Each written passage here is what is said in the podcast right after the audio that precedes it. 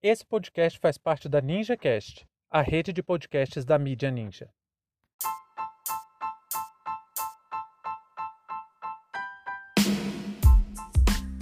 Ditadura militar. Condenação inédita por crimes cometidos por agentes do Estado. Sejam bem-vindos e bem-vindas ao seu plantão informativo com análise e opiniões a partir de uma perspectiva histórica. Eu sou Arnaldo de Castro, em conjunto com Brenda Salzman, e hoje é dia 22 de junho de 2021.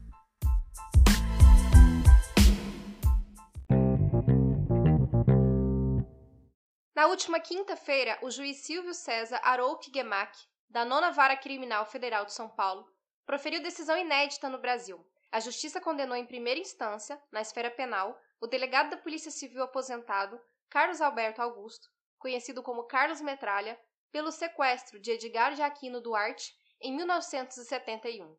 Sequestrado por agentes do Estado, Edgar é um entre as centenas de desaparecidos durante a ditadura militar brasileira.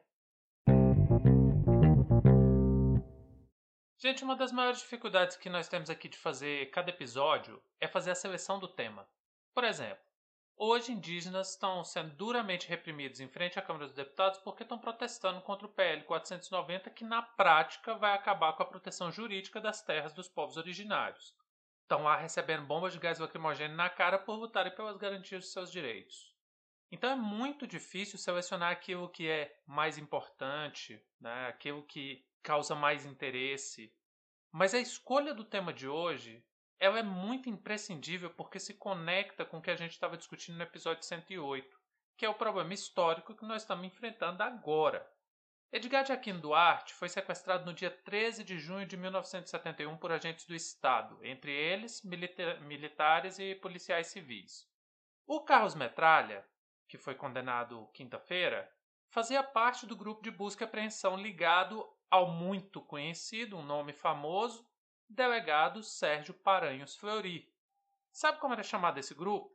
O grupo de quebra.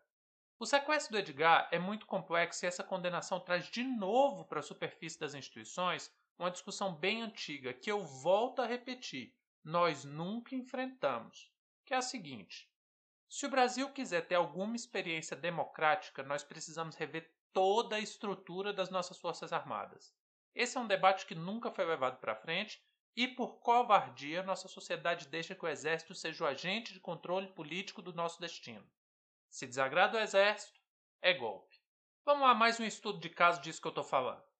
Existe uma profunda divergência entre o direito internacional e a lei de anistia no Brasil. Em resumo, a lei de anistia foi uma forma que o Estado ditatorial brasileiro achou de não ter que responder por seus próprios crimes. Basicamente, a ditadura disse assim: Crimes cometidos até 1979 motivados por divergências políticas estão perdoados. Não importa quem cometeu ou a mando de quem, o crime seria perdoado. Obviamente, quem foram os grandes beneficiados? Os bambambam bam, bam da República Brasileira, os militares. Só que tem um problema aí. O Brasil é signatário dos mais diversos tratados internacionais. Isso faz parte da nossa Constituição. Não é uma regra externa que querem forçar o Brasil a seguir. O Estado brasileiro fez a opção de aceitar essas leis e elas fazem parte da nossa Constituição. E uma das coisas que definimos é que crimes contra a humanidade são imprescritíveis. Isso é um conflito direto com a lei de anistia, que, vale lembrar, é anterior à Constituição de 88. A lei de anistia é de 1979, sem contar que nossas instituições são tão covardes que a lei de anistia foi usada para livrar a cara de militar assassino já na década de 80. A gente não vai dar mais spoiler aqui, porque vamos fazer um mini doc sobre isso, sobre esse uso da lei da anistia para crimes cometidos posteriores a ela. O fato é, Carlos Metralha sequestrou Edgar junto com outro velho conhecido nosso, que também se chama Carlos, o Coronel Tibiriçá, o Coronel Brilhante Us, e o motivo da detenção foi o contato que Edgar de Aquino Duarte teve com o cabo Anselmo, para quem não sabe, o Cabo Anselmo foi uma das pessoas mais desprezíveis da ditadura. Foi um cara que agiu como agente duplo da ditadura. Na gíria militar, ele era um cachorro, ou seja, pessoas que foram presas e passaram a colaborar com a ditadura. Anselmo é tão gente boa, mas tão gente boa, que ele entregou sua própria companheira grávida para ser morta pela ditadura.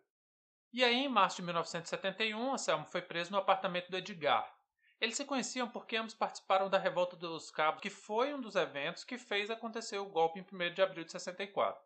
Edgar era fuzileiro naval e foi expulso das Forças Armadas Brasileiras depois disso, né? Aí acabou sendo exilado por alguns anos até que ele retornou ao Brasil.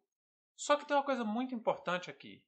Edgar não tinha absolutamente nenhuma ligação com as organizações de esquerda que lutavam contra a ditadura.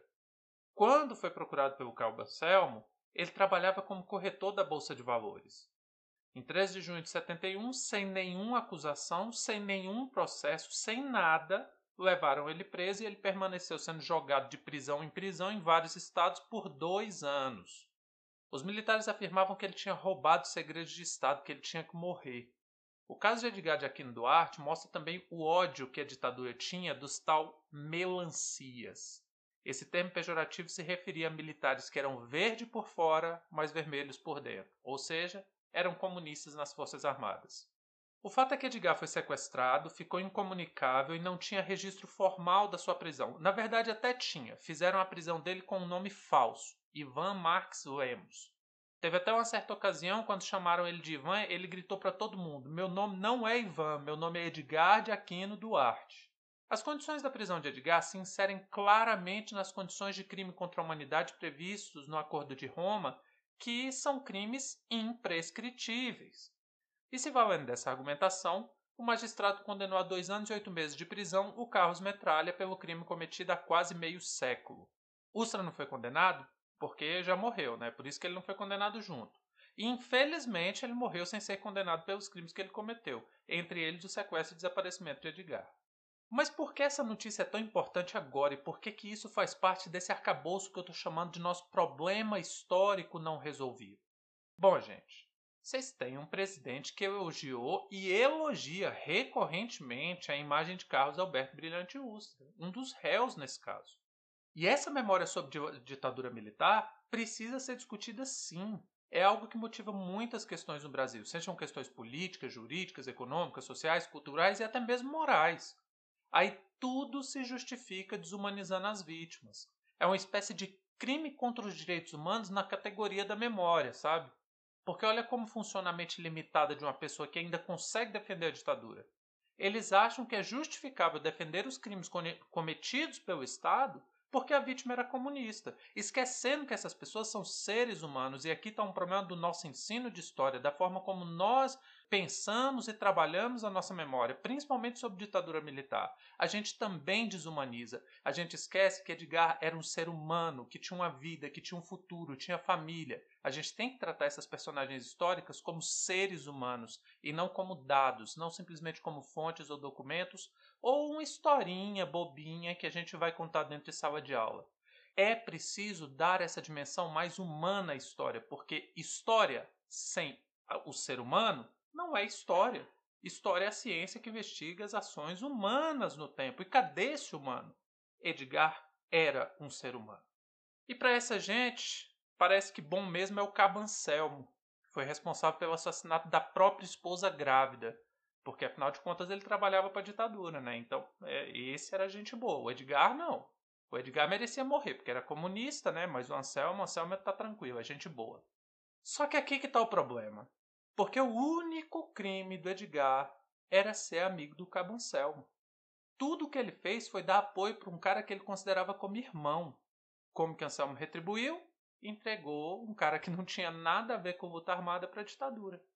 Nesse caso, mesmo que a pessoa seja desumana ao ponto de defender os crimes do Ustra, alegando que as vítimas eram comunistas, nesse caso não dá para falar isso, porque Edgar foi sequestrado, desaparecido e provavelmente assassinado sem absolutamente qualquer ligação com a esquerda. E eu acho muito, acho realmente muito relevante e corajosa a atitude do excelentíssimo juiz Silvio Guemac, porque ele está enfrentando um debate que até mesmo o STF já se acovardou. Eu acredito que a decisão dele vai cair nas instâncias superiores. Ou então vai ficar cozinhando em um banho-maria até o Carlos Metralha morrer. Daí pode arquivar o caso, é, porque todos os réus estão mortos, né? E vai ser mais um caso da injustiça que o Estado brasileiro promove. Mas é muito importante essa condenação ter acontecido porque dá elementos para nós, historiadores, falarmos disso lá na frente. Fazer a tal da justiça histórica que muita gente acredita. Deixando claro que eu sou bem crítico a essa ideia de justiça histórica. Eu acho esse argumento bem perverso até. O fato é que, com a condenação de mais um criminoso que operou em nome do Estado brasileiro durante a ditadura, a verdade vem cada, cada vez mais à tona. E essa é uma vergonha que nossa sociedade cedo ou tarde vai ter que aceitar.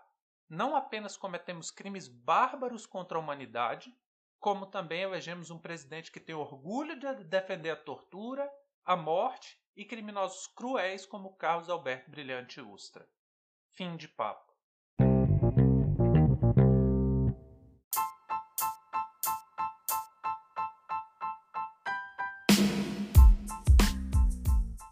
Entre tantos fatos que nos cercam e com a velocidade de informações a que estamos submetidos, essa foi nossa escolha para o destaque de hoje.